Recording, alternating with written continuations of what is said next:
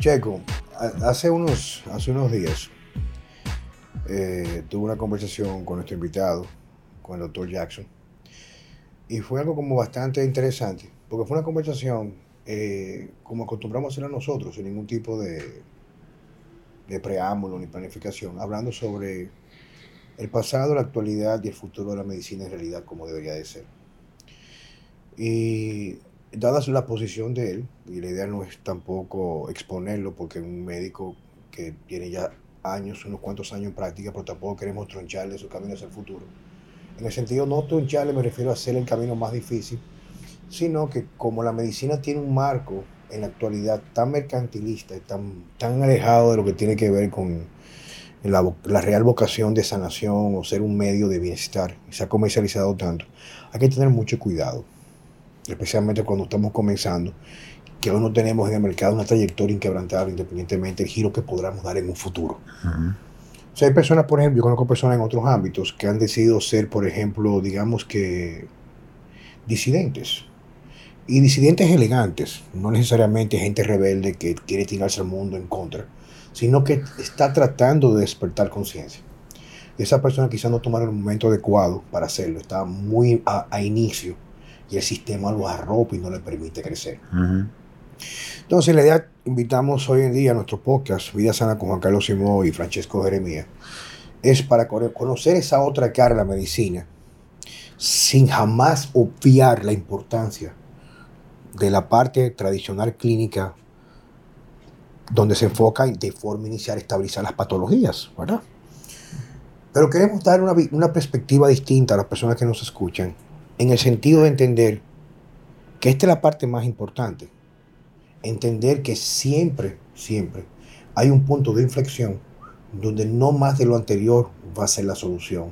Y que con una persona que entienda que es el concepto de la funcionalidad, que es el entendimiento de aquellos elementos que muchas veces piensa que son una adaptación negativa, no es una adaptación para proteger a veces, a veces ciertas condiciones como hipertensión, etc. O sea, tú cambias tu equilibrio y en vez de perecer el cuerpo se va reajustando y manifiesta como clínica de obesidad, una resistencia a la insulina.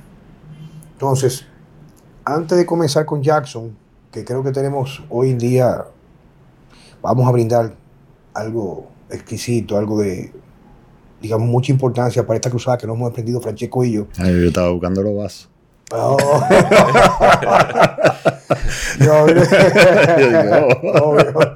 no, no, no, pero que el, para no darle mucha vuelta a esto, el, el, quien, quien nos escucha que es un público que ha ido creciendo, porque inclusive hasta se lo encuentran, yo ni lo sabía, porque yo no escucho mis podcasts, nunca los he escuchado, no sé por qué me critican muchas veces por eso, es que es interesante porque se nota que es simplemente un diálogo que hacemos muy orgánico, nada planificado, ni vendemos posiciones, sino enseñar o mostrar diferentes perspectivas. ¿A qué viene esto? Ya antes de comenzar, y el ejemplo, me gusta comenzar con un ejemplo que yo vivo en el día a día, es el siguiente caso. Yo recibo ayer una señora que la conocí yo niño, muy niño, porque es muy allegada a una tía por parte de mi padre, hermana de mi papá, su hermana mayor, Margarita. Y es una querida amiga de ella, ya 71 años de edad, pero tiene una gran cantidad de condiciones, por llamarlo de esa manera, que ha agotado todo lo que te puedes imaginar pruebas como de contraste, que si prueba GAM, eh, eh, de, de, rayos que sí o que... O sea, yo te puedo decir la cantidad de pruebas. Y al fin y al cabo lo que es esa prueba es validar lo que es la clínica que ella tiene. O sea, tú no vas a otra cosa que decirte o rectificar lo que ella ya te está manifestando. Pero ella que toma una gran cantidad de medicamentos, ya toma el Plax para dormir, etcétera, otras cosas. Es para, para que vayas entendiendo.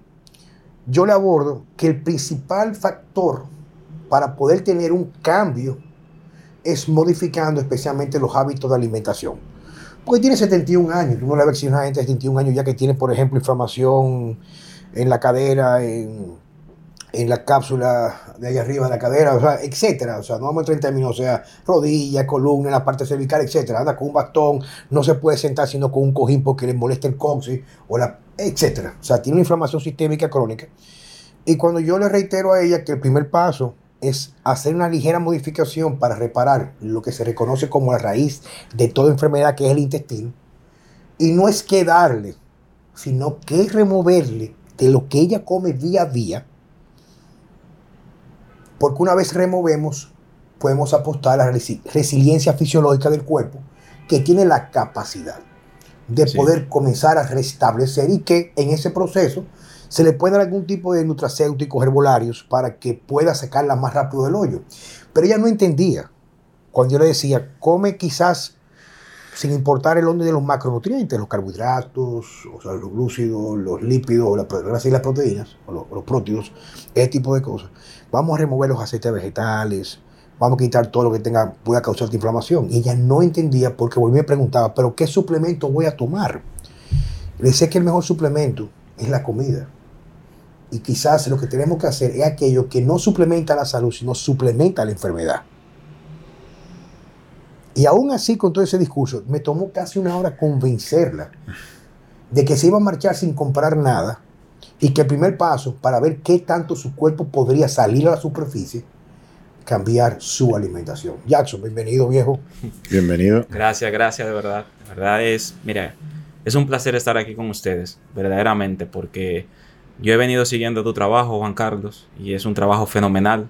Y yo aprecio mucho eso porque cuando yo vine, yo decía, bueno, yo creo que estoy solo. Y me di cuenta que no.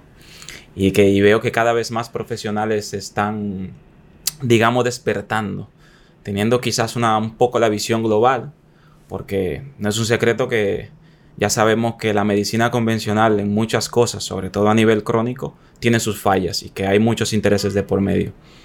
De verdad para mí es un placer estar aquí con ustedes y poder compartir.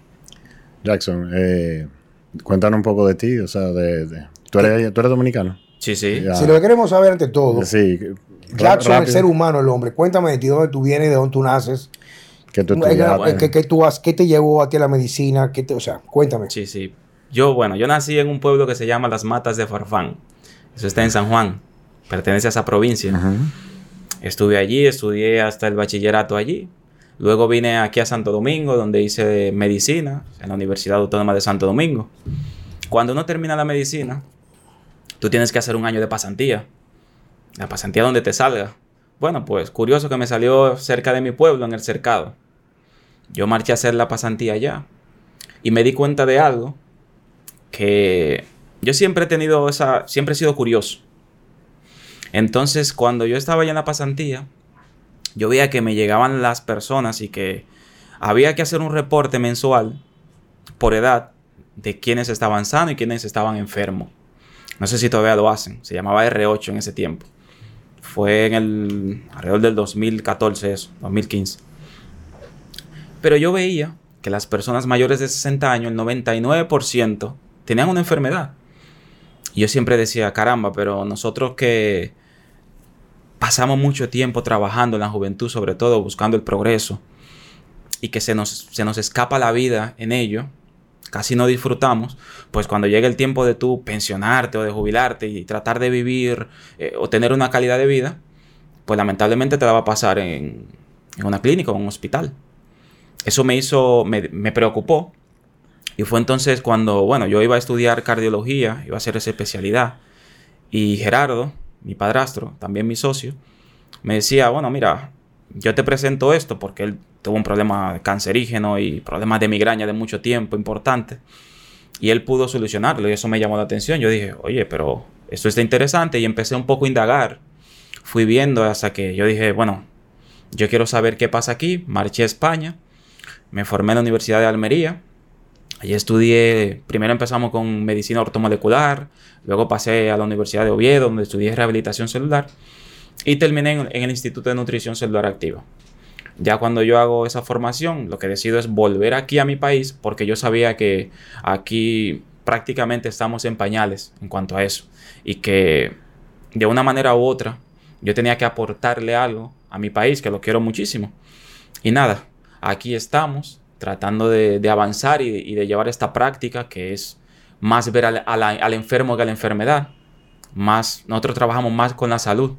Y por eso es que me gusta mucho lo que tú haces, Juan Carlos. porque yo veo que ustedes se dedican a la salud y no a la enfermedad, que ese ha sido uno de los grandes errores. Nos centramos en la enfermedad y, y, al final eh, la cronificamos y... y... incluso como yo lo veo así de fuera, es, que ni siquiera en la enfermedad, sino en los síntomas, en tratar los síntomas y, dejar la enfermedad que siga su curso de cierta forma. Y eso es lamentable, es muy lamentable ver que la medicina es muy bonita cuando se practica de forma funcional, de forma holística, global, y pero duele mucho cuando lo que tú dices se centra solo en una sintomatología que muchas veces, mira, en esos días nosotros teníamos un paciente con un problema de un dolor de rodilla. Lo vio todo el mundo. Traumatólogo, medicina interna, no, que eso es psicológico. Nadie encontraba el problema. ¿Sabe dónde está el problema? En la mandíbula. La mandíbula del paciente. El cuerpo es uno y trabaja en uniformidad. Te lo digo porque muchas veces es sintomatología pero no vamos a la etiología, no vamos al origen, no escudriñamos. En la medicina eh, se está quedando por eso. Pero hay personas, y yo veo que hay profesionales que están despertando. Eso también es, a, grosso modo, es eh, alentador para mí. Tú sabes que una de las cosas que siempre me... En esto inclusive tuve un tema, una conversación con una persona. Un tema muy similar al que estamos nosotros en este momento teniendo, esta conversación donde decía, concho, sí, pero es que los médicos invierten tantos años y recursos económicos en su preparación, que en realidad no hay, eh, dice, me dijo la persona, no había forma como de recuperar esos años de sacrificio e inversión a través de la medicina alternativa, o como tú la quieras llamar alternativa, funcional, holística, cualquiera. Y la respuesta que le di yo fue, bueno, la diferencia es que en realidad es de suponerse, de suponerse, y ahora es una opinión mía porque yo sé que ya lo que anteriormente era una ley, hoy es, hoy es tela de juicio de cuestionar si en realidad fue así o no, es que la medicina es una, una, profesión que requiere de mucha vocación y es la vocación de tu ser un ente, un medio de bienestar para el resto. Y yo le decía, fíjate que yo creo que no comparto contigo esto, porque hay muchos médicos que enfocados más en la pasión, trabajan menos porque aman lo que hacen, pero una de las cosas que causa mayor, lo vivo yo, con los pocos recursos que puedo tener. Personas que van, por ejemplo, con múltiples condiciones y el mejor pago, la gratificación, es el hecho que esa persona que vino quizás por una queja de algo, lo que sea, o sea, resistencia a la insulina, no quiere rebajar inflamación sistémica, inflamación de la vía digestiva, etc. No solamente cuando tienes enfoque funcional de la dietética, la suplementación o la medicina, esa persona no solamente alcanza lo que está buscando, sino que comienza a recuperar digamos que facultades que venía perdiendo, que lo asociaba a como algo que se está normalizando con los años. Y yo decía, casi siempre quien vive su pasión, el éxito, que también hay que definirlo porque el éxito depende de cada gente, gente que lo mide por el dinero, otra gente, bueno, etcétera. El éxito real viene como un valor agregado o como un valor primario. Y como tú dices, hay tantos casos que nosotros vemos y a veces con los recursos que tenemos, porque cada quien, como dicen, todos los caminos pueden llegar a Roma, pero diferentes formas o estrategias para llegar a ese Roma o esa salud. Yo he tenido casos de personas que van, por ejemplo, por decirte algo, ya con un marcador muy avanzado de síndrome metabólico, dislipidemia, hipertensión arterial, etcétera, todo lo que conlleva. Pero me refiero a todos los números jugados. Sí. Y van solamente ya porque asumen que nunca van a dejar los medicamentos y tú le trabajas lo que sería la raíz de todo, o sea, la parte que tiene que ver con la inmunidad, la inflamación intestinal, pero supuestamente, que es lo que está buscando, la parte que es más tangible, es reducirle peso. Exacto, van por lo, van por lo estético, Pero no entienden que todo es parte de... Sí, sí, pero que oigan una parte interesante. Ellos van con pocas expectativas para el resto. Exacto no, o, ni, o, ni, siquiera están pensando en eso, porque como tú no eres el doctor de ellos, ni... Ni, ni, X. Y ellos tienen ya, por ejemplo, 9, 12 años medicándose. Eh, medicamentos para dormir, problemas de Hashimoto en la tiroides, eh, bebe medicamentos para la diabetes tipo 2, meformino, cualquiera de los de nueva generación, etc. Resulta que lo primero que hacen es que cuando tienen 3 o 4 semanas, máximo un mes en el protocolo, me llaman y me dicen, oye viejo, pero me está pasando algo, me siento decaído. Claro. Digo, coño, pero vete al cardiólogo. Me llaman, mira, me quitaron la pastilla de la presión, me la redujeron porque se me comenzó a restablecer una presión mucho más acorde con lo que está supuesto a ser un equilibrio fisiológico X. Luego vienen, pero mira, me comenzaron a reducir o me quitaron los medicamentos para dormir. Hay gente que a lo mejor se quedan con una parte porque tampoco vamos a recuperar, depende de qué tan tiempo. Claro, necesito. ¿Tú me entiendes? Lo que tan dañado está. Exacto. ¿Qué, tú ves, Jackson, en la actualidad. O sea, perdón, antes de eso, o sea, tú tienes entonces un consultorio donde de, medicina funcional y tú recibes pacientes. Sí, sí. Ok, entonces. Sí, yo, bueno, nosotros ahí vemos pacientes. Nosotros generalmente lo que hacemos, lo primero que hacemos siempre es eh, valorar los órganos. Cómo están funcionalmente. Luego de todo, luego de un buen historial clínico, la anamnesis sigue siendo importantísima. Le hacemos un perfil bionutricional y ahora incorporamos un dispositivo que, que se llama escáner electrointersticial, que es el único que tenemos aquí en el país por ahora. Y ese dispositivo lo que nos permite es ver a través de, imágenes tridimensionales. Eh, yo puedo ver a través de biopedancia y amperometría los fallos funcionales por órganos y por sistema. Entonces eso me complementa a la, a la, clínica del paciente, porque nosotros nos dedicamos a la medicina etiológica, a encontrar el problema y a poder erradicarlo. Y uno trata siempre de, cuando uno llega a eso, entonces lo que le plantea al paciente es dónde se encuentra el problema y lo que debería hacer, pero siempre tratando de que ese paciente tenga el conocimiento, porque lamentablemente la información que debe llegar a la mayoría de las personas no llega, porque son controlados la mayoría de los medios de, comunicación, con esto no quiero hablar mal de ninguno, pero sabemos que hay una era de industrialismo que, controla muchas cosas. Sí, pero la verdad es que tú eres un tigre noble, Diego. Porque con lo que hemos visto en estos últimos dos años en los medios de comunicación, esto es una barbaridad. Pero no, no entremos en ese tema. Sí, sí, te, tengo, te tengo una pregunta, pero no me quiero quedar con ella. ¿Cómo trataste el caso de la dolencia en la rodilla una vez hiciste el diagnóstico que era un problema de la mandíbula? Mira, nosotros tenemos... Perdón, y si, puede más de forma sencilla explicar cuál es la relación entre... ¿Tú sabes quién hablaba de eso mucho? Paul Charles, que era un experto en kinesiología. Fue un kinesiólogo, fue una sí, Sí, sí, exacto. Es lo que hacía, yo recuerdo en una ocasión, escucha esto, yo recuerdo una, una ocasión, una persona tiene un problema de dolor que tiene que ver con un dolor, eh, no recuerdo ahora mismo, pero sí que era la cavidad abdominal. Oye bien, de unos 17, unos 37, 18 años. Y él hizo un referimiento, él, él era un tipo, era mi maestro que falleció ya hace unos casi cuatro años. Él me dijo que había un especialista en Canadá, era canadiense, que era un especialista, que era una de sus maestras en kinesiología, que personas que iban, por ejemplo, con un trastorno mecánico funcional o mecánico funcional, oye bien, que no es lo mismo.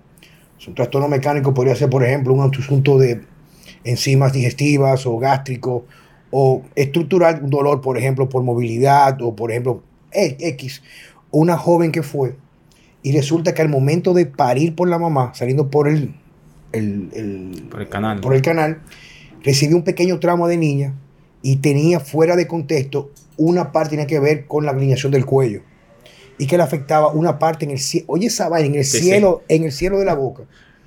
Y la señora cogió esa atleta y con un golpe muy preciso, intenso y punzante en el cielo de la boca, le liberó el dolor. Esa es la primera anécdota. La segunda que tengo yo que fue de él, y esto es muy interesante, escucha esto, Checo. Cuando yo cogía, para, para, que, es para que la gente entienda, para que pueda hacer esa epifanía con nosotros, como sentirlo. Yo recuerdo una ocasión que Charles, cuando yo estaba en la apogeo cogiendo los cursos con él, si tú eres un tipo de Santo Domingo que iba con un curso a, Inglaterra con él y hacía clic contigo, era mi mentor, él decía, concho, pero sírveme de anfitrión en tu país para llevar esta perspectiva del entrenamiento de la medicina funcional, que con él fue que yo me motivé la medicina funcional. Era un, era un genio en medicina funcional. Un genio. Y el tipo, en ese mismo tenor, yo tenía un amigo español que él lo conoció en un curso en Los Ángeles, California, y me dijo, háblate con Gabriel, y Gabriel, que era amigo mío, trabajaba en la Universidad de Santander. Entonces lo que hizo fue que consiguió un módulo, un cubículo, un aula en la Universidad de Santander, y sirvió ese lugar como centro para atraer estudiantes de toda Europa. Para no hacer cuento muy largo, casi siempre el segundo o tercer día el amigo mío le prepara como una cena en su casa con algunos amigos de él. Y algunos de los muchachos estaban en el curso. Y cuando llegan, y esta parte interesantísima, cuando llegan al, a la reunión, un amigo del amigo mío, bueno, al tipo se llama Peñuca, y no, no, se me olvida, ese es el apellido, el apellido Peña, decían Peñuca a su amigo. Peñuca que está con su novia, ve que era novia, él ve Charles que se le da dificultad, como que se para con dificultad y que para sentarse no utiliza un patrón de movimiento, sino que se deja caer. Y él le pregunta, ¿qué le pasa? Y responde ella, pues son gente de mucho dinero, tienen creo que negocios de tala de árbol en el norte de Europa, de España. Eso, deja, eso, eso, eso es todo lo cuarto del mundo. Dice, bueno, hemos, hemos ido a toda parte del mundo. Ella tiene un dolor de espalda consistente que no se le quita. Oye bien. Y Charles le dice, mañana en el break, llévamela al break a las 10 de la mañana, llévamela al salón de clase. Claro, Charles no habla español, mi amigo sí habla francés, mi amigo habla francés les traduce. Y cuando cierra, me cuenta mi amigo Gabriel que el tipo dice, ah, ¿qué yo voy a llevar ese tipo? ¿Qué sabe ese tipo? Joder. Si hemos ido con los mejores médicos en Alemania, Estados Unidos, y eso es que si tal, tal procedimiento, qué terapia, qué bloqueo, y no se cura. Dice que eso es imposible. El tipo la llevó y en un tratamiento de 20 minutos, con liberación miofacial, y otros procedimientos, la tipa se curó. Lo bueno que a la altura del día de hoy, eso fue hace aproximadamente 12 o 14 años, ya dice que si se enferma de nuevo, ella no le va a permitir ver a ningún otro médico que no sea él con un asunto mecánico funcional. Entonces dime cómo fue la experiencia con esa paciente. Precisamente fue una kinesióloga, una doctora que se llama Mercedes, española ella. Ella vino aquí al país que tenía un tenía como una presentación con una universidad de aquí y ella conoce, conoce mucho a Gerardo y bueno, Gerardo me llamó y me dijo, mira, vete a esa universidad que Mercedes va para allá. Ella va a presentar una conferencia y yo le dije que tú ibas a ir y yo, no, no, yo voy encantado. Fui con mi hermana, que es odontóloga, porque Mercedes también se dedica al tema de, la odontología. Y nada, tuvimos la conferencia y yo estuve hablando con ella de ese, de ese paciente. Cuando terminó todo, le dije, mira, yo tengo un paciente que cuando eso yo no, todavía no tenía eh, dispositivos aquí que pudieran ayudarme un poco con... el diagnóstico. Exacto pues le dije, mira, yo tengo un paciente aquí y yo necesito tu, colaboración, que me dé tu opinión de este paciente porque es un tema de un dolor de una rodilla y él ha andado la mayoría de los especialistas y no ha podido resolver el problema. Ya yo lo tenía con un esquema de alimentación, vi que tenía los... nosotros trabajamos con los terrenos biológicos del cuerpo, que son siete que conocemos. Tres son de exceso, excesos de tóxicos o o de malos hábitos y tres de, carencias, de micronutrientes. Deficiencias. Exacto, y uno del manejo del estrés. Entonces, ya yo lo estaba trabajando de esa parte desde el punto de vista alimentario y cambiando sus hábitos. Pero cuando entonces ella me dice, mira, pues yo mañana estoy un poco libre, nos vemos. Al fin que nos juntamos, fui a la consulta, yo lo, lo, convoqué a él, él fue. Ella lo puso en una pared, vio la postura, analizó. La kinesiología es muy bonita y me dijo, mira, siéntate. Cogió dos, nosotros utilizamos unos algodones allá, dos algodones, se lo puso allá en, en la última muela. Le dijo, sí, abre la mandíbula, se lo puso, se lo colocó, ciérrala. Cuando cierra la mandíbula con los algodones, el dolor desaparece al 90%. Dice, wow, pero me, sí, sí, no me duele. Entonces ella me dice, mira, el problema es mandibular. El problema es aquí, porque hay una conexión muy íntima ella hablaba del nervio que viajaba a través del, nervio. Nosotros tenemos una raíz de tres nervios aquí. Entonces que de aquí pasaba el nervio vago, pero que ese paciente tiene una tenía un desequilibrio de la microbiota intestinal y eso lo estaba, lo estaba inflamando y el punto más débil del cuerpo era la rodilla. Y ahí se focalizó el problema. Ese fue el planteamiento que ella me hizo. Y eso me impactó. Yo dije, wow.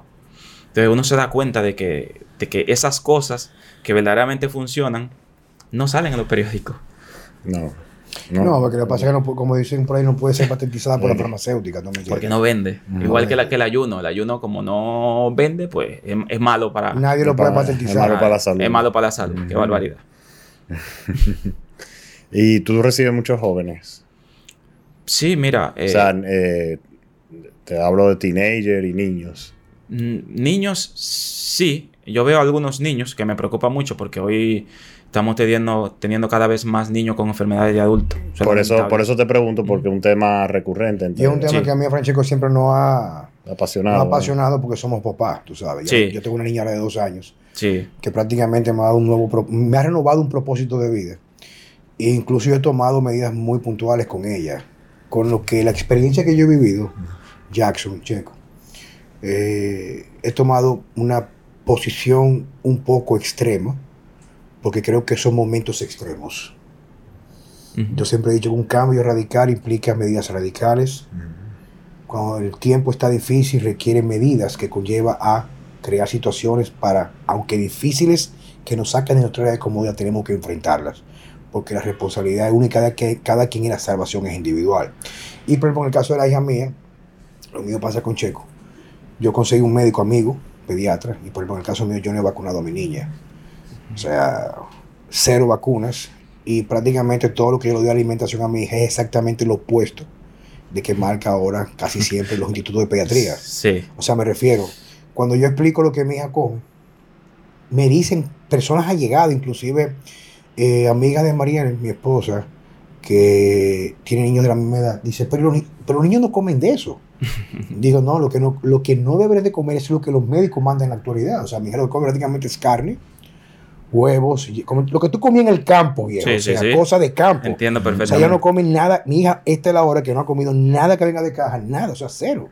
Es Cero. Excelente. Y tiene una salud robusta. Cuando se enferma de cualquier gripe, sea lo que sea, no sé, porque no hacemos test tampoco para saber si es la basura que hay en el medio ahora mismo.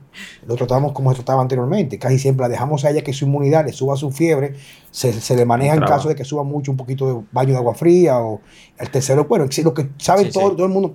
Pero eso le ha dado ya una ventaja sobre los demás niños porque entiendo, y el médico lo dice, mi, mi amigo, mi hermano, el médico de ella que se llama Luis Miniel, Luis Minier lo conozco perfectamente. También es pediatra de mi hijo. Bueno, ya no hay que hablar más nada. Sí, sí. Entonces, Luis Miniel, o sea, en ese sentido, o sea, me dice que ella está mucho más avanzada en la parte motora, motricidad fina, inclusive ya habla ya y aún no cumple los dos años, tú sabes.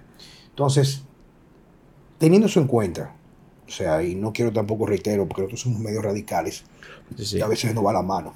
Entonces la gente me dice que le hace falta cuando insulto a los demás por aquí. Pero tengo que honrar tu, tu investidura y no quiero te llegar a ese punto. Pero, ¿qué tú, ¿qué tú ves en la actualidad? Mira, eso es alarmante, de verdad. A mí me preocupa muchísimo el tema de los niños. Y es que es cuestión de lógica. La gente, yo pienso que la gente va muy rápido ¿no? y no se detiene a, a ver por lo menos la lógica. Para explicarte un poquito rápido, nosotros tenemos alrededor de 2.5 millones de años existiendo aquí en este planeta, nosotros los humanos, que hemos tenido algunos cambios en ese tiempo, hemos tenido algunas actualizaciones, digamos, naturales. Desde la última etapa que tuvimos, el neandertal, hace unos 20.000 años. Pero uno se pregunta que en todo ese tiempo, ¿qué era lo que comíamos? El 95% de, de, lo- de ese tiempo éramos cazadores y recolectores, que ya eso lo sabemos. Eh, cazaban, lo- era lo que la naturaleza nos brindaba. Encontrábamos la carne, eh, encontrábamos alguna raíz, algún tubérculo en particular, pero lo que más se consumía era lo de la caza, crustáceo, algún pescado. Era- éramos también carroñeros. Éramos ejemplo. carroñeros. Ujú. eh, eh. Entonces nuestros genes fueron diseñados en ese entonces. Se en- fueron, se fueron moldeando, digamos. se fueron mordeando. La- lo que yo siempre digo es, mira la lógica. ¿Tú sabes cuánto ha cambiado el genoma humano desde ese tiempo hasta aquí? El 0.05%. 5%. En el libro de, del doctor Lorín Cordeín, Ajá. la dieta paleolítica, que es el, el que hace la es el como libro, que es un, es un profesor emérito de la Universidad de los Estados Unidos, él dice eso mismo. Ah. Inclusive en estos días, un doctor que yo cogí clase con él, que aún no era director del Instituto de Medicina Funcional, que el doctor Mark Hyman, Ujú. subí una publicación estos días, se me dio taguearte, te la voy a enviar, que dice, la dieta estándar americana crea enfermedades estándares americanas. Voy a repetirlo. La dieta estándar americana crea enfermedades estándares americanas. O sea, hay una relación directamente Sí. proporcional en el tipo de alimentación que tú llevas, el tipo de enfermedad. Entonces, si tú tienes enfermedad, el problema no es qué voy a tomar para aliviarla. Claro, puede ser una decisión muy particular, pero si estás buscando salud, es cambiar lo que te llevó a la enfermedad. Claro, totalmente. y, y- y si te fijas, no hemos cambiado nada. No. Y, y aquí este es un país que tiene mucha trayectoria cultural. Y, y yo recuerdo cuando yo iba al- al- al- a la escuela que me mandaban con una lonchera, era huevo hervido. Sí, el huevo hervido y un poco de, de- de- o de plátano de algo.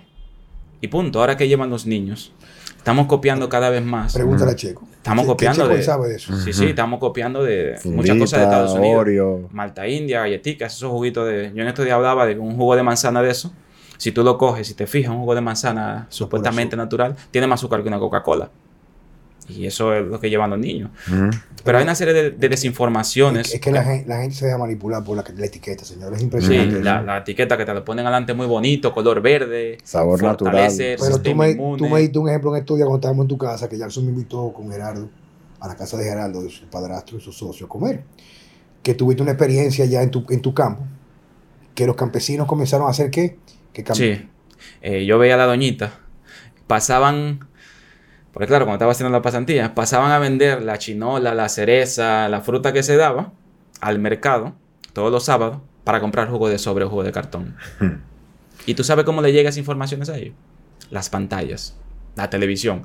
Tú enciendes un televisor hoy en día y te dan 10 anuncios comerciales y de esos 10, 7 son de comida y 2 de fármaco y quizá uno de, de electrodoméstico. Entonces hay una, toda una manipulación de las informaciones que le llegan a las personas, que ah. eso, es, eso es lo lamentable. A, mí me pasó algo parecido antes que, que, que, el aceite de coco se, vamos a decir, se pusiera de moda aquí. Eh, y, esas marcas como Solo Coco, Eva, o sea, las marcas locales no, existían. Quizás eh, había que ir a Samaná a buscarlo así en una playa.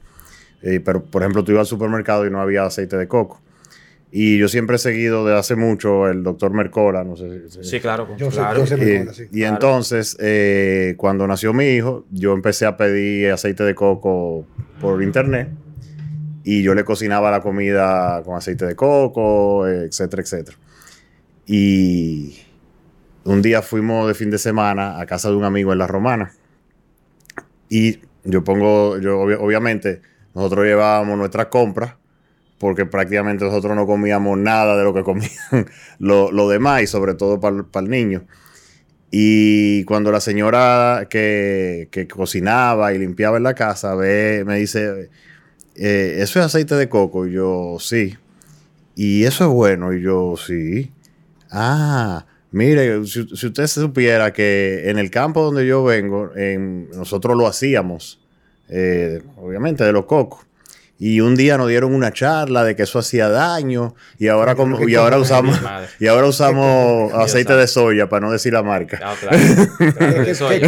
y van al, al colmar, entonces dejaron de, o sea, estaban produciendo un aceite sano que no le costaba nada y ahora pasan a tener un costo por comprar un aceite malo que le hace daño. Es porque la etiqueta dice que libre de colesterol. Pero mira, una, una de las cosas que digo, por Dios, o sea, tú comenzaste con eso mismo, que tú todo lo cuestionabas y usualmente que cuestiona mucho es un bien, buen observador.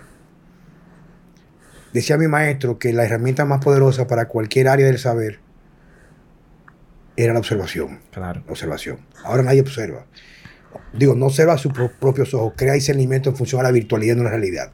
Pero esto fue una observación que yo tuve. Yo una época iba todos los años al Valle del Tetero o al Pico Duarte. Caí siempre al Tetero porque el Pico Duarte me lo encuentro aburrido. O sea, una, claro, es una, una hazaña admirable, pero tú subí ya.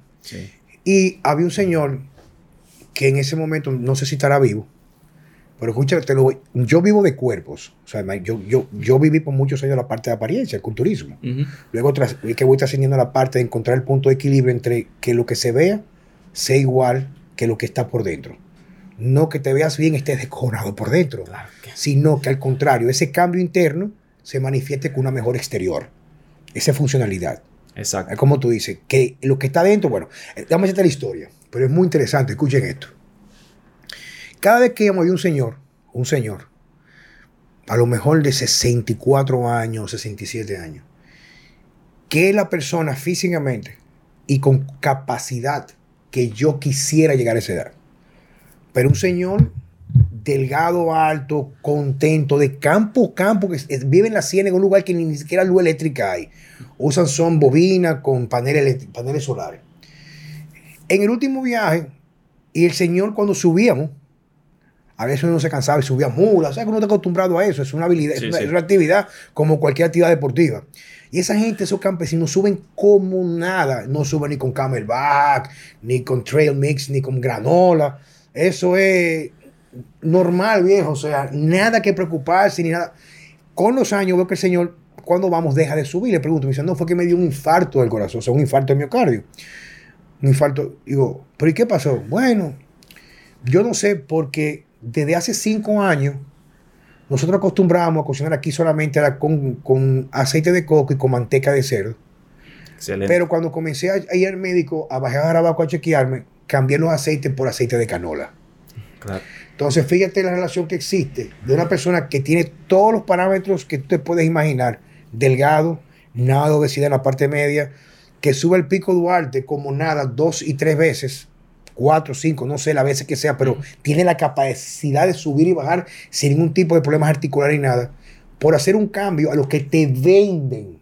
como lo ideal, con todos los parámetros que supuestamente son los ideales, condición cardiorrespiratoria cardiovascular, no sobrepeso, coge sol, duerme en el campo, solamente por introducir el aceite lo lleva a, en la observación que yo hago, porque no estaba ahí, a un caso atípico, a sufrir un infarto. Pero, pero por ejemplo, lo que yo veo es que tradicionalmente eh, los análisis clínicos, que son sumamente importantes, ¿verdad? Para tú ver, pero lamentablemente se usan como un medio de, de venta, de receta. Ah, mira, el colesterol está a más de 200, tienes que tomar tapatilla. Ah, mira, esto te salió alto, tienes que tomarte esto.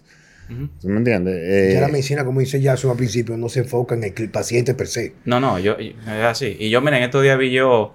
Eh, ahora el laboratorio antes te lo tenían el tema del colesterol en 200. Ya está en 190. Ahora lo ven, en 190. Mm. Cuando lo ven en 190, yo digo, bueno, como sigamos así, vamos a terminar indicándole estatinas a los niños. Como sigamos bajándolo. Pero ya, eh, un colesterol... Perdón, pero yo recibo madres preocupadas porque salieron sus hijos con el colesterol alto. Claro. ¿En cuánto? 198, 202. Digo, pero es que es idóneo para un niño un colesterol elevado. Claro. Es que un niño, o sea, bueno, tú sigue, papá, excusa. Sí, sí, no, no, te entiendo perfectamente. Eh, mira, los grandes, y esto no lo digo yo, los grandes científicos que tienen, hay científicos que tienen su prestigio y que todavía no, no han sido, porque ya sabemos que hay una pseudociencia y pseudocientíficos muy bien pagados. Hay científicos que hacen buen trabajo. Los últimos datos que yo estoy viendo es que un colesterol apropiado debería ser 200 más tu edad. Sí, Gerardo me comentó eso. Eso lo dicen, lo, están diciendo los grandes y, lo, estoy viendo yo en mucha literatura científica. Claro, eh, aquí el problema con el colesterol es que en aquellos tiempos, cuando se hizo, cuando se hizo el famoso estudio de Framingham, que fue en 26 países, y solo, sí, solo publicaron 7 países, lo que le convenían, y que lo hicieron en conejo, en herbívoros, pero bueno, después de eso eh, se marcó que el colesterol tenía que ser de 200, por debajo de 200, pero yo creo que ya eso hay que ir dejándolo atrás porque hay demasiadas referencias ya. Sí, pero eso que tú dices por eso que tú estás aquí. Te voy a explicar por qué.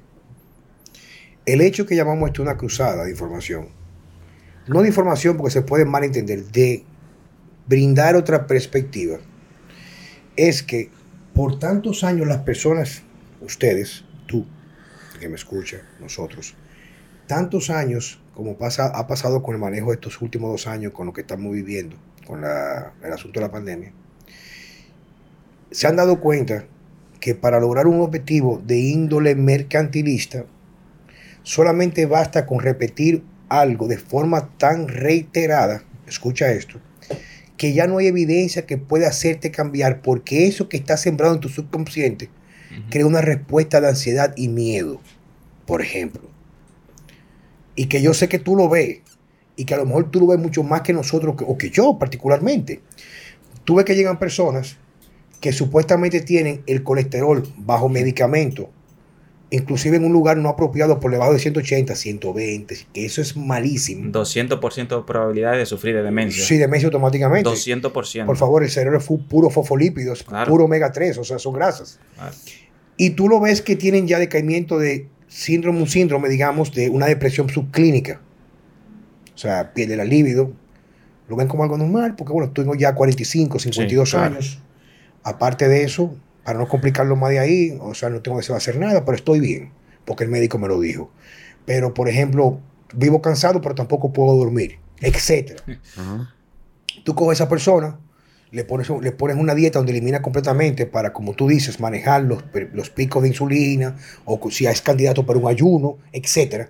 Y tú ves que esa persona comienza a salir de la miseria existencial porque ya su oye, no lo que dice la clínica, perdón, no, no lo que dice el laboratorio, o sea, su manifestación la que tiene. Sí. Coño, me siento más bien que el carajo, viejo. Duermo como un niño. Anteriormente no que sea la cámara me levanto temprano. Hasta estoy caminando que no tenía hábito porque me siento con energía. O si era un hombre que estaba medio flojo, comienza a enamorarse más de su mujer. Por decirle algo, ¿tú me entiendes? Claro. Y entonces viene con una analítica que tiene un colesterol de 140, lo tienen en 215 o en 220 entonces viene el discurso, sí, pero que no quiero, yo quiero bajar el colesterol. Y le digo yo, pero papá, ¿qué es mejor? ¿Tener en el banco un millón de pesos o tener 250 mil pesos o el millón. Entonces tiene que ver colesterol como una reserva energética que usualmente el colesterol no es el problema. Ahora un problema de dislipidemia excesiva podría ser una manifestación clínica de algo que está por debajo, porque el colesterol tiene un papel protector para múltiples funciones como carga tóxica, inflamación sistémica e incluso deficiencias como por ejemplo como ácido pantoténico y niacina incrementan el colesterol, pero no es que te está haciendo daño, es que no lo estás metabolizando por las vías correctas. Hay una gran cantidad de factores, pero que no hay algo por lo cual tú deberías de preocuparte. Ahora, si ese colesterol, que no lo vamos a tocar, está de la mano, por ejemplo, con un problema de hiperinsulinemia, glicemia elevada, triglicéridos, triglicéridos elevados. Entonces, ahí sí hay un problema, pero no con el colesterol, sino con los restantes. Exactamente. Porque ya ese colesterol puede ser resultado de un síndrome metabólico e inflamación sistémica, pero bajarlo inclusive, dicen algunos médicos dominicanos ya, que están despertando, inclusive cardiólogos tradicionales, pero son un poco tímidos. Sí. Coño, pues tiene una práctica a lo mejor de 20, 15 años, con una buena facturación, donde mandan muchas estatinas y las farmacéuticas le pagan sus congresos, te dicen automáticamente, dicen, no, no, es que inclusive, escuchen esto, el colesterol es tan protector, en algunos casos, inclusive para problemas como cáncer no diagnosticado, el colesterol tiende a subir, que tú bajarlo con medicamentos incrementa la posibilidad de lo que está subyacente salir a flote. Totalmente. El, colesterol es como, como el bombero que va a apagar el incendio. La inflamación. Exacto. Él va allí, pero muere en escena. Cuando llegan, encuentran el colesterol muerto ahí y, claro, le echan la culpa a él. Eh, él no es el culpable. Él fue a pagar, a resolver el problema. El mismo Mercola también relacionaba mucho el colesterol muy bajo con un incremento de riesgo de cáncer. Sí, sí, hay, bueno, porque, porque tiene una cuando hay problemas de, inmunidad, el colesterol tiende a subir. Claro. Como un mediador. ¿Tú me entiendes? Mira, eso que quede bien claro. Hay suficiente evidencia científica, pero mucha, de muchos años, que ya manifiestan que el colesterol no tiene nada que ver con la formación de la famosa placa de ateroma que produce el infarto. El colesterol no produce infarto. Y eso se puede decir hoy con toda rotundidad, porque ya hay suficientes pruebas para saberlo y por clínica. Entonces los médicos, la mayoría, un colesterol en 205, vamos automáticamente, sin ver ningún parámetro, a poner estatinas. Yo recuerdo una doña que me llegó a la consulta que tenía un dolor en el cuerpo que no se le quitaba. Me duele el cuerpo. Doctor, eh, cuando, bueno, las reviso y todo, lleva, lleva llevando, eh, consumiendo estatinas, llevaba casi dos años. Dos años consumiendo ese fármaco. Claro, ese fármaco te inhibe la síntesis de colesterol, pero también te inhibe la síntesis de, una coenzima importante, que es la coenzima Q10, eh, que paradójicamente es un antioxidante que protege la musculatura cardíaca y los demás músculos. Pues yo le quito las estatinas, le, la suplemento con ubiquinol, con, con, coenzima Q10. Ve a la doña. A los tres meses, impecable la doña. Tú sabes que me pasó algo muy similar, Francesco, cuando yo teníamos el gimnasio en Diamond. ¿Te acuerdas? Hay un muchacho que inclusive nosotros, nosotros eh, por ello entrevistamos aquí, que es el coach Francis, Francis Di Carlo. Es un muchacho muy, muy interesante y muy buen trabajador, muy humilde. Nosotros aquí, inclusive, eh, tenemos mucho cariño él en ese momento, por asunto estaba dando unos entrenamientos muy específicos al, pelotero, que ahora es Gloria Dominicana, el David Ortiz. Y él, que fue estudiante mío en la parte de entrenamiento, él me lo llevó al gimnasio cuando estábamos en Diamond. Coño, vio muy bien cuando David Ortiz entra. David Ortiz es un tipo muy sencillo. Me saluda y yo tenía un pequeño consultorio pequeñito, estaba comenzando con unos cuantos libros y entraron a mi consulta porque quería saber qué estaba pasando con su alimentación, que él, se sentía débil, David. o sea, y tenía dolores musculares. O sea, me dice, coño, me dice, viejo, que me siento débil. Y yo hago mi vaina, pero coño, y con una pesadez muscular y como con dolor en el cuerpo, que sé yo qué. Y él, que no fue en una consulta formal, sino fueron solamente a preguntarme qué yo opinaba. Bueno, fueron nada con las cosas que yo acostumbro. En ese momento yo no pedía tantas cosas, yo estaba en pañales, diría yo. Eh, le digo yo, ¿te me diga con algo? Si tú tomando estatina 20, 20, miligramos diarios. Por... Le dije, papá, mira, mi sugerencia para ti, te doy, o sea, una, una idea. cambia de cardiólogo, es lo primero. Y tu causa de tu problema viene a raíz es el consumo de estatinas. Efectivamente, claro, no hablé más nunca con él, pero Francis y Carlos me llamó, que habló con un médico, le cambiaron y prácticamente en dos semanas ya no tenía dolores en el cuerpo. Automáticamente. Es así. Jackson, si yo voy a tu consulta, yo voy a tu consulta, por ejemplo, arranco para allá ahora mismo. ¿Cuáles son los procedimientos que tú utilizas? Por ejemplo, va cualquier persona. Llegó, va a consultarse contigo con Gerardo. Usualmente, ¿cómo lo manejan eso? ¿Cuáles son los pasos protocolares que ustedes hacen antes de llegar a la entrevista y hacer el diagnóstico? Ok. Bueno, cuando a mí me llega un paciente, lo primero que yo hago es ver cómo entra. Ver cómo me da la mano. Son cosas que ya te van dando una, serie de informaciones ahí que nosotros empezamos a ver. Eh, empieza el la anamnesis, la historia clínica, como médico, yo la hago completa. Una revisión, incluso le hago el examen físico y todo. Luego que yo le hago esa, esa historia clínica, que lo dejo que me, que me dé todos esos datos, le paso a hacer algo que nosotros le llamamos IOMET, perfil bionutricional del paciente que es como un cuestionario, muy parecido a la historia clínica, que me deja ver cuáles son sus hábitos. Es como una entrevista, alrededor de 80 preguntas. Cuando yo la hago, obtengo unos parámetros que lo veo en un software que me deja ver carencia de ácido graso poliinsaturados, eh, hipoglucemia postpandrial luego de consumir mucho azúcar, que me deja ver ciertos parámetros, alteración de la microbiota intestinal por clínica o por sospecha de, eh, que uno tiene como médico. Yo veo esos parámetros y luego entonces le hago otro, otro estudio que se llama OligoScan. Este estudio que a través de espectrofotometría en la palma de la mano me permite entonces ver, si hay metales pesados, cómo están los niveles de minerales y de algunos oligoelementos que no se pueden ver en sangre de manera apropiada.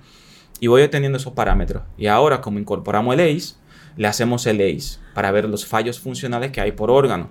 Una vez yo tengo todo esto, al paciente. Claro, hay algunos pacientes que yo le solicito alguna analítica sanguínea, la vitamina D, que a pesar de que la veo con el scan, me gusta también tenerla de manera eh, eh, cualitativa y cuantitativamente, tenerla de dos formas. Y también le hacemos entonces el perfil lipídico, la homocisteína, que es muy importante. La insulina, que casi nadie la, prescribe, pero es mucho más importante que una glucosa. Una glicemia, claro. Claro. Y cuando tenemos todo este enfoque del paciente, pues entonces luego ese paciente lo volvemos a citar.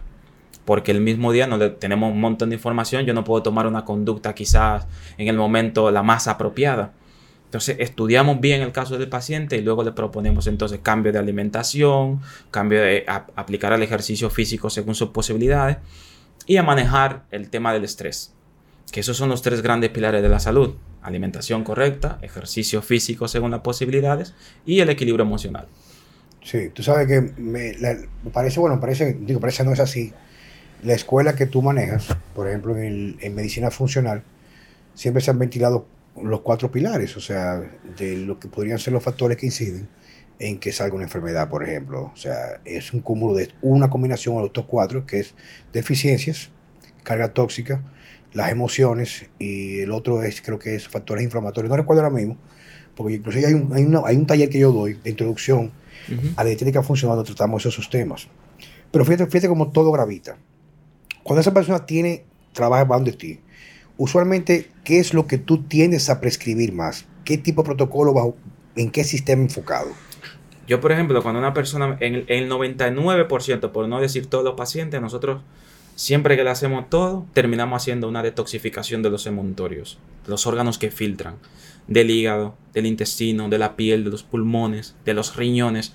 Hay que liberar esos órganos que son los que se encargan de, limpiarnos y lo hacemos con buenos hábitos de alimentación y utilizamos ciertos nutracéuticos de alto valor biológico. Nosotros, nosotros utilizamos mucho el agua de, el agua de oligoelementos hidratados en agua de mar, eh, utilizamos algunas sales de magnesio, sobre, todo sobre todo el bisglicinato, pero que va con los cofactores enzimáticos, que lleva la B6, que lleva el zinc. Hacemos todo un cóctel de estos suplementos que son orgánicos, porque no trabajamos con sintéticos, porque ya sabemos que la industria sabe que los suplementos son necesarios y ellos te crean sus propios suplementos. Pues nosotros tratamos de, hacerlo con suplementos, pero que funcionen y que sean de, de mayor calidad.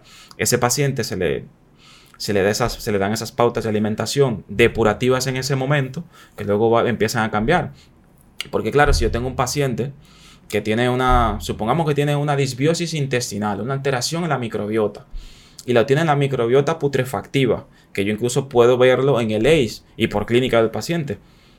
Yo sé la importancia y lo maravillosa que es la carne y que es necesaria, pues yo procuro, mira, en estos momentos yo le voy a dar carne, pero no voy a ser muy abusivo con esa carne. Hasta yo recuperar esa microbiota intestinal, esa, esa parte putrefactiva, que es la que se encarga del tema de la carne.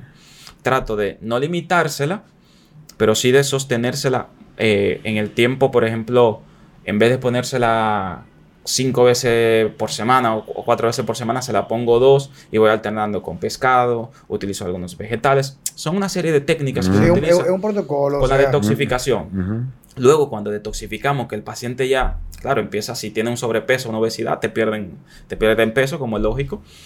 Luego que ese paciente se detoxifica, que vemos que ya el drenaje linfático está bien, que los órganos semunterales funcionan, le llamamos entonces fase de estructuración. Este paciente tiene una resistencia a la insulina. Este paciente tenía o tiene un cáncer. Entonces nos centramos en, ese, en el problema como si reestructurar, devolverle la capacidad al cuerpo de que sane, porque él sana solo. El cuerpo se sana solo. Lo que pasa es que nosotros no le damos los recursos para que lo haga. Pero ese es el protocolo que manejamos. Detoxificación y reestructuración del organismo.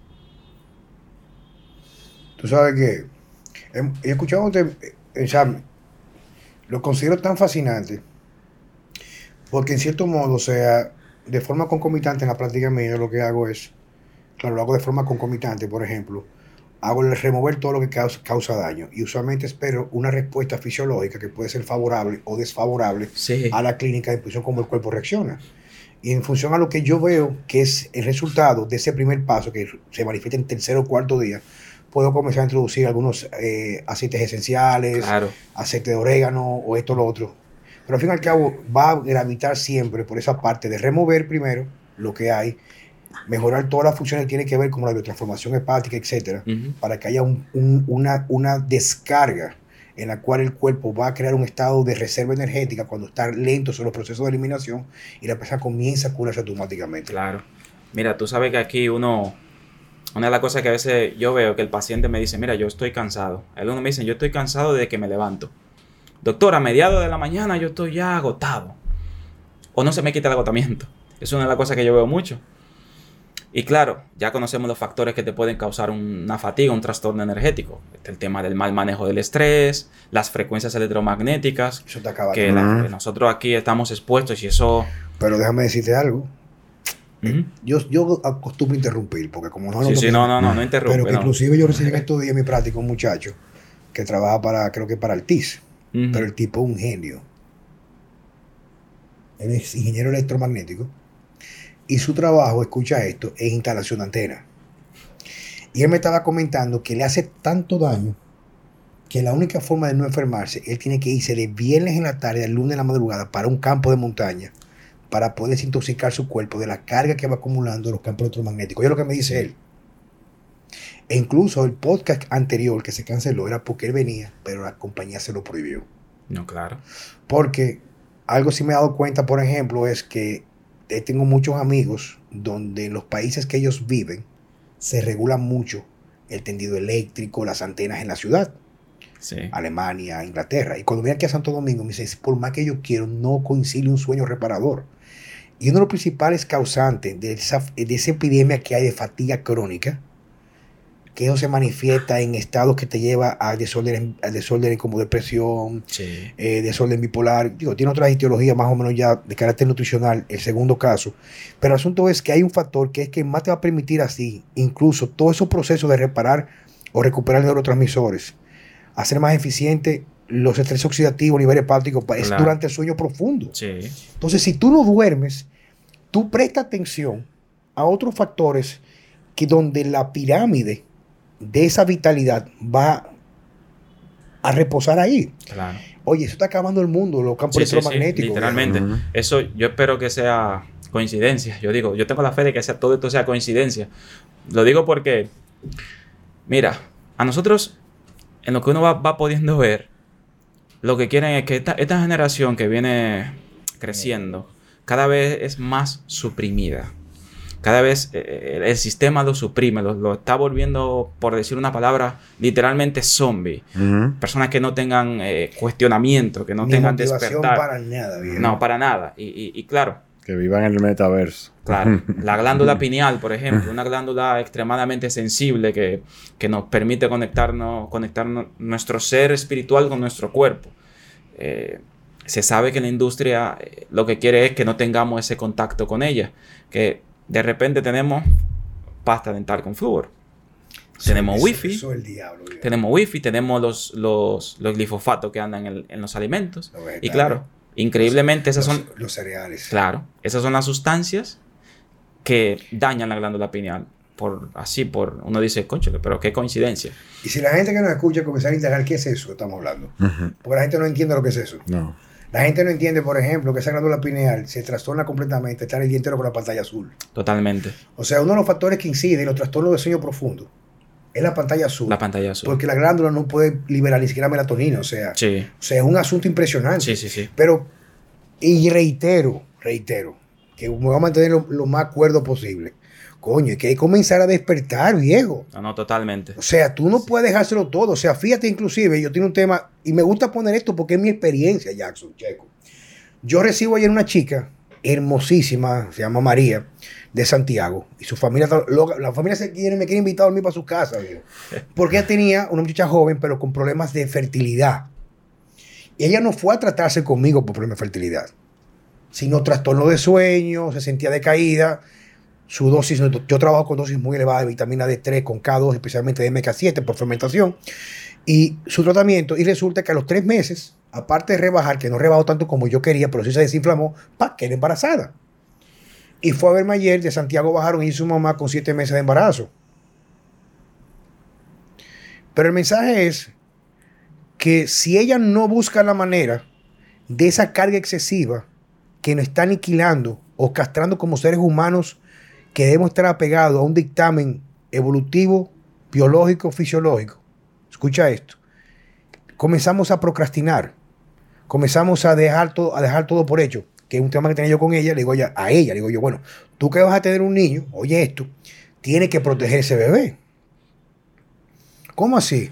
Digo yo, yo sé su posición. Digo, claro, viejo. O sea, yo tengo en mi familiar sobrinos míos que eran niños dentro de la normalidad, y lo he dicho en varias podcasts aquí, en varias de estas intervenciones, se van a Estados Unidos, ya niños normales, ya desarrollados 3 y 5 años de edad, le exigen para ir al colegio de nuevo repetir todo el proceso de vacunación y los dos niños son autistas, el más pequeño tiene un autismo bastante profundo. O sea, se convirtieron en autistas. son autistas ahora. otra coincidencia. Entonces, no me quiere decir a mí, o sea, que, que yo me pongo bruto, viejo. O sea, o sea, no me quieras tú convencer a mí de que no está causado por la vacuna. Por la vacuna, o sea. Solamente hay que leer el trabajo de Teresa Deicher, se llama, una profesora y científica que tiene un trabajo fenomenal con la relación que hay con el autismo y la vacuna. Literalmente, y lo presenta, pero claro, eso no sale. Sí, pero, un trabajo maravilloso. Pero que, oye, el mensaje que de original era que cuando yo le comento a ella, ella me dice, sí, pero yo tengo un problema. Digo, ¿cuál? Que en Santiago, entre mis amigos que tienen hijos, ser buen padre es llevar sus hijos a vacunar. Okay. Entonces digo yo, entonces, ¿qué tú vas a decir? Vas a decir, yo fui buen padre aunque mi hijo desarrolló autismo, porque mi responsabilidad era encajar en el estereotipo o en el conglomerado o encajar en lo que se está estipulando como normal. Se está normalizando la estupidez. claro. Sí. Se está normalizando la falta de un rol específico que vaya de, la mano, por ejemplo, con tu sexo biológico. O sea, hay un sinnúmero de cosas que cuando tú me escuchas, si aún no estás en el camino de iluminarte con invitados del nivel del Dr. Jackson, es para que no que tú me creas, es para que comiences a abrir los ojos y comenzar a cuestionar todo lo que está es suponerse que esa niña que nos está grabando, tan hermosa que está ahí, por la edad que ella tiene, ella no va a tener un punto de referente porque ella, ni nació en, en, en, en, en, en Elías Piña. En las matas. En las matas, en las matas, Elías Piña está después para allá, ¿verdad? Está después, perdóname. O no naciste, por ejemplo, como Juan Carlos Simón antes del 1970, donde no había celulares. Entonces, lo que tú consideras la normalidad no lo es. Y nosotros no podemos jugar a ser Dios porque Dios es simplemente reflejo o viceversa, y no importa el orden, de lo que es la naturaleza. Claro. Y cualquiera, cualquiera que quiera atentar contra esa naturaleza, eventualmente se las cobra para atrás. Entonces yo no estoy en contra de la ciencia, al contrario. Esto es ciencia real. O sea, la ciencia, cuando yo estudié en el colegio, hacer ciencia era a través del método científico. Claro. Que nace a través de qué? De la observación suya. Cuestionamiento. No lo que te dice la virtualidad con estudios que tú no puedes validar por ti mismo. Entonces, cuando tú comienzas a observar y tú dices lo siguiente, es sencillo. No es el rock izquierda, no es el disidente, es sencillo. Si supuestamente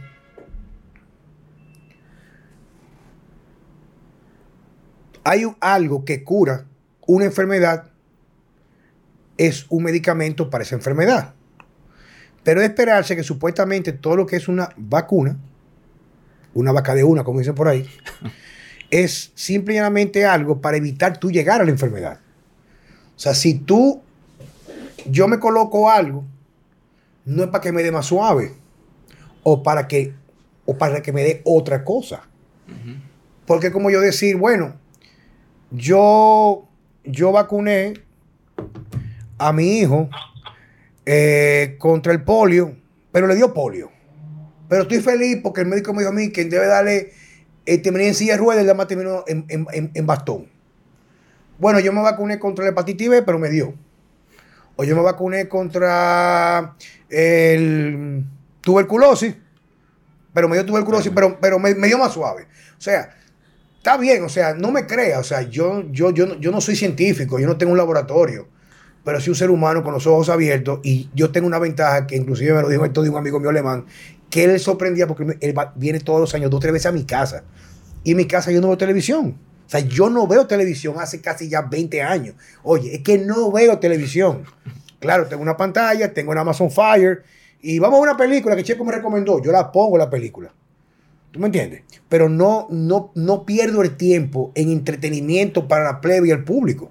No estoy diciendo que usted sea estúpido, sino simplemente es que la estupidez no es algo por lo cual tú sentirte inferior, porque todos en cierto modo, o por la inocencia, o por la mala influencia, llegamos en cierto modo a ser estúpidos. Es un asunto de semántica. No es el estúpido que es un bruto, sino el estúpido que lo tienes acá, pero no lo cuestionas. ¿Tú me entiendes? Entonces, a mí, alguien me dice a mí, no, que tal cosa hace daño me pasó con un, paciente, o sea, ya para no darle mucha vuelta a esto, pero que quiero que reiterarlo, así como nos repiten por los medios cosas que no hacen vender el aceite de coco para comprar aceite de soya, o la señora en tu campo agarra las frutas del patio de su casa y los vende en el mercado del sábado para comprar sobre de sabor, porque dice que tiene vitamina C. Tú tienes que comenzar a cuestionar. Y resulta que con esta persona fue, escucha esto, papá, que una persona que tiene todo lo que tú te puedes imaginar, que son todos los números para sufrir un, episodio cardiovascular, ya tiene hipertensión, le, han, le pusieron Stern, está metiendo que sé cuántos medicamentos, tiene problemas de azúcar, delgado sin músculo, con mucha grasa en la parte media, grasa visceral, etc. Yo le mando una dieta como la mando yo, una dieta de eliminación, prácticamente con ayunos programados, eh, evitando los aceites inflamatorios, y le digo yo, vamos a consumir mantequilla en este orden, especialmente con algunos vegetales para mejorar la absorción de vitaminas como la K, etc. Vamos a utilizar manteca para las comidas criollas, en, esta, en este orden, manteca de cerdo. Y me manda a decir, escucha esto, que él no puede consumir eso porque eso lo enferma. Y le pregunto, ¿pero tú lo consumías antes? No, nunca. Pero el cardiólogo me dijo a mí que consumir eso me enfermaba del corazón. Pero tú te enfermas. Pero coño, o sea, tú te enfermo, papa. y, no, y no consumía eso. Tú no consumías eso. Mm, ¿Qué es lo que tú consumías entero? Comida en la calle que tiene todo, tiene comida, aceite de vegetales. Todo lo que viene en caja tiene aceite de vegetales. O tiene glifosato. O tiene esto O sea, vamos a, a, lo natural, vamos al campo, viejo. O sea, algo muy sencillo. Si vino del campo con pocos procesos, pocos, no es malo para ti. Y una persona que consigue desintoxicarse de los campos electromagnéticos, dormir mejor va a dejar de sentir necesidad de comer por ansiedad poco a poco, cuando se restablece ese equilibrio de la microbiota, las hormonas, va a comenzar a comer con hambre fisiológica. Claro. Mira, eh, eh, en su momento ese aceite, los aceites industriales quisieron demonizar un poco el tema del aceite de coco, el aceite de oliva de primera presión. Que algunos me decían, doctor, pero sí, pero es que dicen que cuando yo caliento un aceite de oliva, igual se satura que, el que venden en los galones eso en los supermercados, que eso no es aceite. Eso fue lo que ellos quisieron vender. Y yo siempre les digo, mira, el problema no es que se sature. Ese no es el mayor problema. El problema mayor es que cuando esos aceites que venden en esos galones, que tú compras en el supermercado, lo llevan a una temperatura de más de 600 grados, lo primero. Lo sacan aceite de palma, que te le ponen aceite vegetal, porque el término vegetal es como sinónimo de salud. En ese caso es todo lo contrario, te lo hacen de aceite de palma, de canola, eh, de semilla de, girasol, te lo llevan a 600 grados, eso sale negro, como, ese, como este micrófono. Negro el proceso. Nadie va a comprar un aceite color negro así. Entonces, ¿qué pasa? Que se le agrega un filtro. ¿Cuál es el filtro? El hexano, que es un derivado del petróleo. Un solvente. Eso que, exacto. Ese hexano que utilizan, el que, de los residuos que quedan cuando hacemos gasolina con el petróleo. Se le echa ese aceite y se pone casi color agua. Y luego te le ponen en la etiqueta 0% colesterol. Colesterol ahí, ¿qué me importa? El problema es el hexano que tú estás consumiendo. Sí, pero fíjate que la industria se basa en el miedo. Primero te venden el miedo al colesterol, como te expliqué anteriormente, dijimos que tú lo dices, pero un colesterol mientras más elevado es mucho mejor en caso de que sufras cáncer. Bueno, no entremos a repetir lo mismo. Entonces se basa en el miedo, la campaña de miedo. Claro. Colesterol mata, colesterol las arterias. Entonces la gente tiene eso que le repite en una frecuencia tan bajita que lo tienen ahí y no se dan cuenta. claro. Es como un tac, tac, tac, tac. Y de que oye grasa o colesterol. Yo, como nítido, porque lo mío bajo en grasa. Bajo en grasa, sí. claro, es una terminología. Y mira, recordando un poquito, retrocediendo un poco, con el tema de los niños, no sé si lo han hablado aquí, que tú mencionas el tema de las pantallas. Eso tiene un propósito tú ves que uno se vuelve adicto a estas pantallas. Como tú dices propósito, está validando lo que siempre es el discurso nuestro. Sí, nosotros, nosotros, decimos que eso no es adrede. No, no, no es adrede. Imposible ser adrede. Imposible serlo. Porque cuando uno ve estas cosas, por ejemplo, yo veo niños que se vuelven adictos a una pantalla. ¿Tú sabes qué le va a ocurrir a ese niño? Nosotros tenemos un neurotransmisor que se llama dopamina que está en nuestro cerebro. La función, una de las funciones que que él tiene más importante es como esa autorrecompensa de que yo me trace algo en la vida y que pueda alcanzar ese objetivo. Cuando yo alcanzo ese objetivo, obtengo una descarga de dopamina, una sensación de bienestar porque logré lo que quería. Y eso se daba trazándote metas, pensando, aburriéndote. El aburrimiento, que yo creo que te lo había mencionado. el aburrimiento es la cuna, es la cuna de las ideas. De la creatividad, De la creatividad. Cuando Newton, él vio que se cayó la, manzana del árbol, como decimos, era aburrido que estaba. Era el aburrimiento y te lleva a hacer cosas grandes. ¿Qué sucede ahora? Que los niños, desde que tienen ya dos años de edad, tienen una tablet, un televisor o un teléfono móvil. Y esto tiene que ver tanto en niño como en adulto. Tú empiezas a ver esa pantalla y empiezas a liberar grandes descargas de dopamina porque tienes una estimulación continua de ella y la industria lo sabe. Ahí viene la adicción. Claro, ahí viene la adicción, ahí vienen las redes sociales con contenido nuevo, contenido nuevo, porque la dopamina es también como un neurotransmisor de la novedad. No es que yo voy a estar viendo lo mismo siempre, me voy a aburrir. Novedad, novedad, me vuelvo adicto. Ese niño no se quita de esa pantalla, no la puede dejar. Pero claro, está en la casa en cuatro paredes, no toma un rayo de sol. Un sedentarismo inapropiado, no hace ejercicio físico, no se mueve ese niño. Pero le estamos dando juguito de cartón, le estamos dando papitas, le estamos dando galleta, pan, arroz todos los días. Y ese niño se deprime tanto, tanto que al final termina el niño siéndote homosexual. No tengo problema con, la homosexualidad, cada quien debe elegir, pero a mí lo que me preocupa es que ese niño no tuvo la elección, no pudo elegir, no tuvo los recursos. Un, tema que teníamos, y ya que tú lo tocas, porque ese, es otro tema que iba a cubrir contigo en otro podcast futuro, es, nosotros venimos explicando, y que, ¿sabe que, o sea, ahora tú me caes mejor? nosotros tenemos un tiempo aquí trayendo especialistas, hablando de cómo todo lo que está aconteciendo en el mundo ahora mismo, inclusive con la Agenda 2030, no es algo que lo han tirado. Ellos vienen creando las bases en la nueva generación que va subiendo, porque ellos saben que nosotros eventualmente nos, marcharemos de aquí. Sí, nos, dejan fuera. Nos dejan fuera. Y es que los niños, a través de lo que son los endocrine disruptors, o trastornadores endocrinos, glisofato, la soya en la leche. Sí. En la, fíjate que todas las fórmulas infantiles tienen aceite de girasol. Sí, todas. Que yo uno se pregunte, ¿qué busca ese aceite ahí? Y la gente piensa que es bueno. Toda la alimentación donde te dicen que la carne es mala, vamos a ser niños veganos, con exceso de leguminosas. O la vaca están acabando con el planeta. Ese, tipo de cosas va creando las condiciones, perdón, ¿eh? no estoy diciendo, o sea, porque la gente comienza a acabar conmigo, con Checo, y eventualmente contigo. No estoy diciendo que si tú eres hombre y tú deseas hacer lo que tú quieres con tu miembro eh, genital, nadie tiene por qué cuestionar eso, o mujer.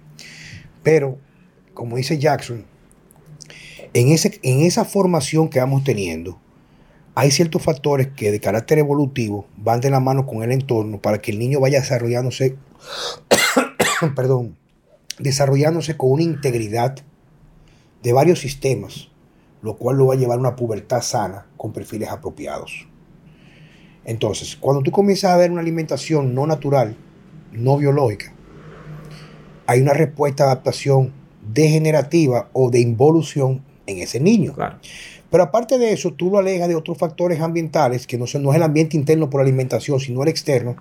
Y ya el niño que se vio muy marcado con el, el surgimiento del PlayStation, ese tipo de cosas, que muchos jóvenes de 30 para abajo hoy en día son jóvenes o hombres prácticamente con perfiles de testosterona de hombres de 70, 60 años hace 30, 40 años atrás. Vamos por paso.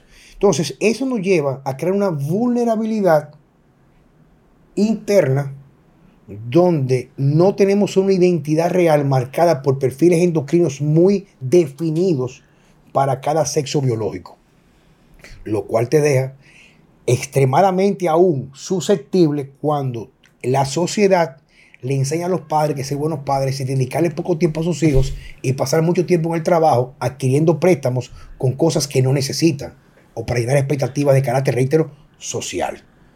Entonces, estoy de acuerdo contigo, papá. O sea, no, esto no es adrede, viejo. Adrede no lo O sea, cuando tú comienzas a despertar y comienzas a cuestionarte, todo va de la mano, todo está entrelazado. Sí. Los estímulos que hay por el celular, lo que ellos reciben por el celular, porque no es educación, es castración de principios de identidad claros como hombres o mujeres, en primer lugar. La alimentación tiene un efecto incluso que a veces lo lleva a un punto de no retorno en esa fase que es determinante como el cimiento para una adultez más equilibrada. Un entorno, una educación donde nos castran de los valores que ellos descubrieron que nos daban sentido de propiedad de nacional y patriota para no dejar que las personas del globalismo actual se inmiscuyen en las cosas nuestras del carácter territorial. Fíjate que no han, no han, no han desnudado para saber cómo se construye un humano íntegro con sentido crítico y poco a poco han comenzado a quitar y a cortar las raíces de eso que crea un árbol con un tronco tan fuerte que no importa la tempestad no se quiebra. Ahora todos tenemos que ser maleables, tenemos que ajustarnos a lo que piensa una minoría en torno al resto de la mayoría. Totalmente. Eso es así. Jackson, ¿dónde la gente puede y tú sabes que, bueno, la, idea de esto nunca ha sido vender. Pero creo que hay tantas personas que nos van a escuchar a nosotros que necesitan esa opinión o ese enfoque o esa expertise o esa competencia profesional donde brinde esperanza. ¿Dónde te pueden localizar, papá? Bueno, yo trabajo en Nuter Genoma, se llama así, Nuter Genoma. Y el contacto telefónico que tengo es el 829-928-2705. Ahí me contactan vía WhatsApp o, por Nutrigenoma en Instagram o llaman y tienen un contacto directo conmigo. ¿Dónde queda eso? Eso queda en la avenida Máximo Gómez, esquina José Contreras, frente a la Universidad de UTESA. Ah, ok. ¿Es un edificio? Es un edificio en el quinto piso.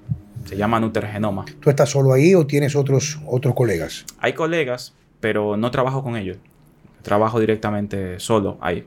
O sea, tú lo que tienes es tienes eh, un, cubículo, un consultorio, trabajas acá. Un consultorio, un consultorio ahí. Trabajo, y trabajo también en, Rayo de Salud, por eso ya en Santiago. Rayo de Salud se llama. ¿Con qué tiempo tú vas, con qué frecuencia tú vas allá? A Santiago solo estoy yendo los sábados. Solamente los sábados. Mm, okay. Es bueno saber eso porque muchas personas me preguntan sobre médicos alternativos o funcionales de Santiago y no conocía ninguno. Yo te puedo dar los referimientos del lugar para que la persona pueda escuchar otra opinión, otra, la otra cara de la moneda. Tiene, Instagram. Sí, Nuter Genoma se llama. Nuter, Genoma. Nuter Genoma. Perfecto. Señores, Jackson, muchas gracias. Nos honra, no, de verdad que sí. Señores, muchas gracias por estar aquí en Vida Sana con Juan Carlos Simón, un episodio nuevo y con Francesco Jeremía.